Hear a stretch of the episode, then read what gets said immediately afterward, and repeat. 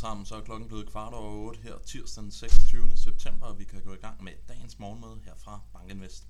Lad os hoppe direkte ud i det og se på, hvilke temaer er det, der ligger og dominerer de finansielle markeder i øjeblikket. Jamen først og fremmest, så kan vi altså bare konstatere, at lange renter, de fortsætter med at stige meget, meget kraftigt. På den amerikanske 10 år, så er vi altså tilbage til 2007-niveauer. Til trods for det, jamen så var vi i går faktisk vidne til, at hele det her fangmandkompleks, altså de store tech-selskaber i USA, de var i stand til at bryde koalitionen til de stigende renter, og vi så, at de faktisk havde en relativt god dag, hvor de steg relativt pænt. Så fik vi ikke særlig meget på den makroøkonomiske front. Vi fik dog IFO for den tyske økonomi, og det bekræfter altså bare, at vi har en tysk økonomi, der har det rigtig, rigtig dårligt i øjeblikket. Vi ligger altså på niveauer, som man historisk bare har set, når vi har været inde i en recession. Samlet set, så har vi altså stadigvæk et marked, der handler meget på sådan en indeksniveau. Det er altså meget, om man køber eller sælger aktier, snarere end at man øh, skæler til, hvilken faktor eller sektor, som man øh, er ude at handle i. Og det betyder altså, at vi ser sådan en utrolig homogen øh, faktorperformance i går, og det er faktisk et mønster, som vi har set over de sidste par uger. Endelig, jamen, så tror den her amerikanske nedlukning i horisonten, der var her over natten lidt rygte om, at der åbenbart er ved at blive lavet sådan en midlertidig aftale, som kan betyde, at den amerikanske økonomi ikke, ikke lukkes ned her den 1. oktober, eller den amerikanske regering, skal det lige siges. Øh, men nu må vi se, om det, det kommer igennem. Vi håber jo stadigvæk på, at en aftale kommer på plads, så vi ikke går ind i sådan en nedlukningsscenarie. Men det er altså et tema, der ligger og dominerer de finansielle markeder. Hopper vi til slide nummer 3, der er taget det daglige afkast med for S&P 500, og det har jo mildest talt været nogle rigtig, rigtig kedelige dage, vi har været igennem. Sidste gang vi oplevede, at aktier steg, det var altså den 18. september, og i går, jamen, så fik vi altså for første gang i en uge en dag, hvor S&P 500 var i stand til at stige. Så dejligt, at vi kunne bryde den der negative trend, som vi har været i over den sidste uge. Fokuserer vi på renter, jamen, så kan vi starte med at konstatere, at den amerikanske toårige, den ligger altså på niveauer, som vi skal hele vejen tilbage til juli måned 2006 for at se tilsvarende. Så igen, det er altså en illustration på, at det her opadgående rentepres i den grad ligger og fortsætter i øjeblikket. Og nu når vi er ved renterne, jamen, så kan vi også lige tage den amerikanske 10-årige med. Der er du altså ikke helt tilbage til 2006 niveauer, for vi var en lille bit smule højere op igennem 2007. Men igen, så er det altså det kædehøje niveauer, vi ser i øjeblikket. Og igen, til trods for det, så var vi altså vidne til, at de her fangmænd de klarede det relativt godt i går.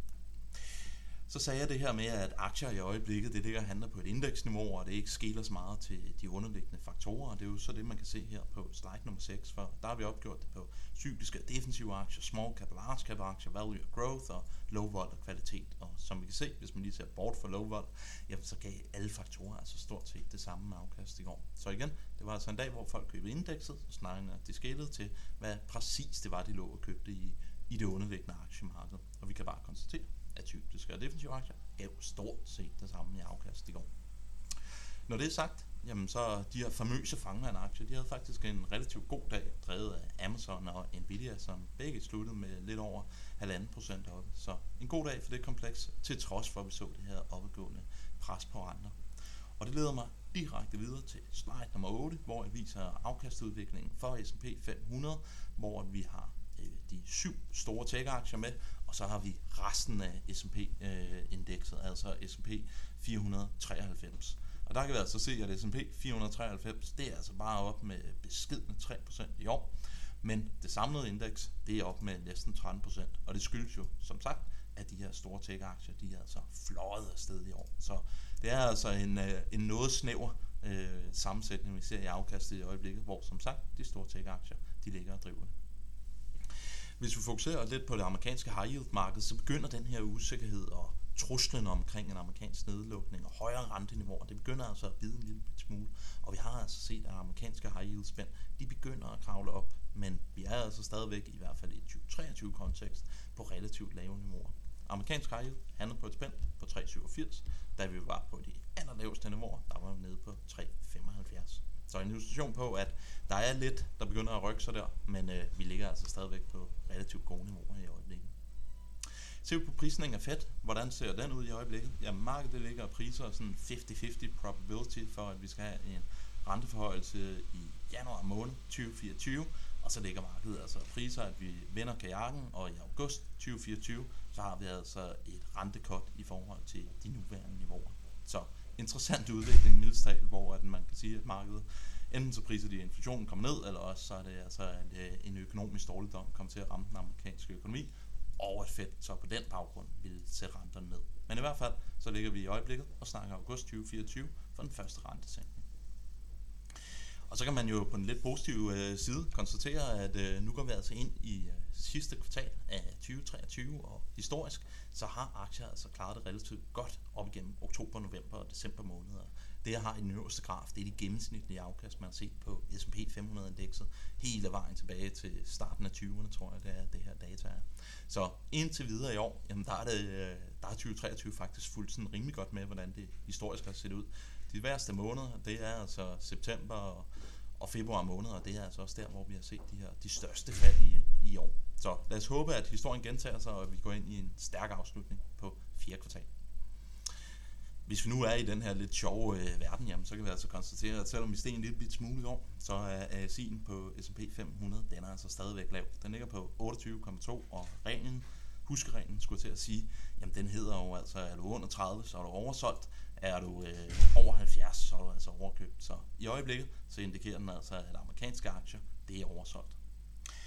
Og nu når vi har været igennem alt det her, det lidt mere tekniske og det lidt sjove øh, observationer på markederne, så kan vi det også lige se på øh, det makrodata, vi fik i år. For som sagt, så var det IFO-indekset, og det kom ud stort set som ventet. Faktisk en lille smule bedre, end hvad analytikerne havde ventet. Men det er jo altså ikke imponerende niveauer, vi, vi ser her på grafen. Og som man kan se, så skal vi altså hen i et eller andet miljø, ala coronakrisen i 2020 eller den store finansielle krise i 2008-2009 for at se tilsvarende lave niveauer. Så igen en illustration på, at den tyske økonomi, den har det altså ikke super godt i øjeblikket.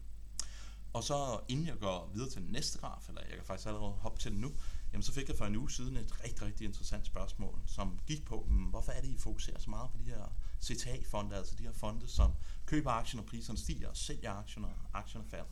Og grund til, at vi gør det, eller spørgsmålet, det gik på, jamen hvor stor er den her del af, af det finansielle marked, altså de her fonde. Men øh, vi har jo altså siddet og undersøgt det en lille bit smule, og først og fremmest, så grund til, at vi fokuserer så meget på dem, det er fordi, at det er en strategi, som er relativt nem at replikere. Så man kan altså have sådan en semi-kvalificeret holdning til, hvad de her fonde kommer til at gøre over de kommende par uger, og om de vil være i stand til at forstærke en enten opadgående eller nedadgående trend. Men når man går ind og læser research på, hvor meget de betyder markedet, jamen, så skal man være bevidst om, at de her flows de kommer meget i bølger. Når vi ser, at aktier begynder at stige, jamen på et eller andet tidspunkt, så hopper alle de her fonde ind, og så ligger de her køber meget kraftigt over en kort periode. Og når de så har købt de aktier, de skal, jamen så falder deres betydning, fordi at så ligger de altså ikke længere og køber eller sælger.